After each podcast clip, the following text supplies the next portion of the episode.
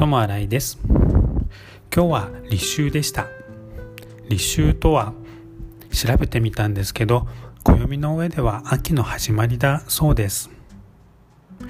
もう秋なのかなと思ってしまうんですけど実際に今日は台風の影響で気温も下がって雨も降っているのでちょっと秋の感じもいたします。やはり昔の人のこういう暦の話とかは本当に理にかなってるなと思ったりもいたします。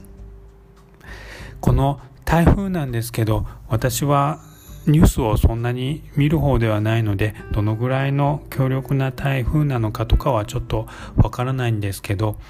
結構強いという噂も聞いております。でも本当に強い台風だったらグループ LINE とかで台風の情報が回ってくる思うんですけど今回そういうのもないので大丈夫かなとちょっと高をくくっていたりもしています皆さんの地域では台風とかはいかがですか？今年はもう何回か来ましたか？台風の情報に気をつけてどうぞお気をつけてお過ごしください。友新井でした。ありがとうございます。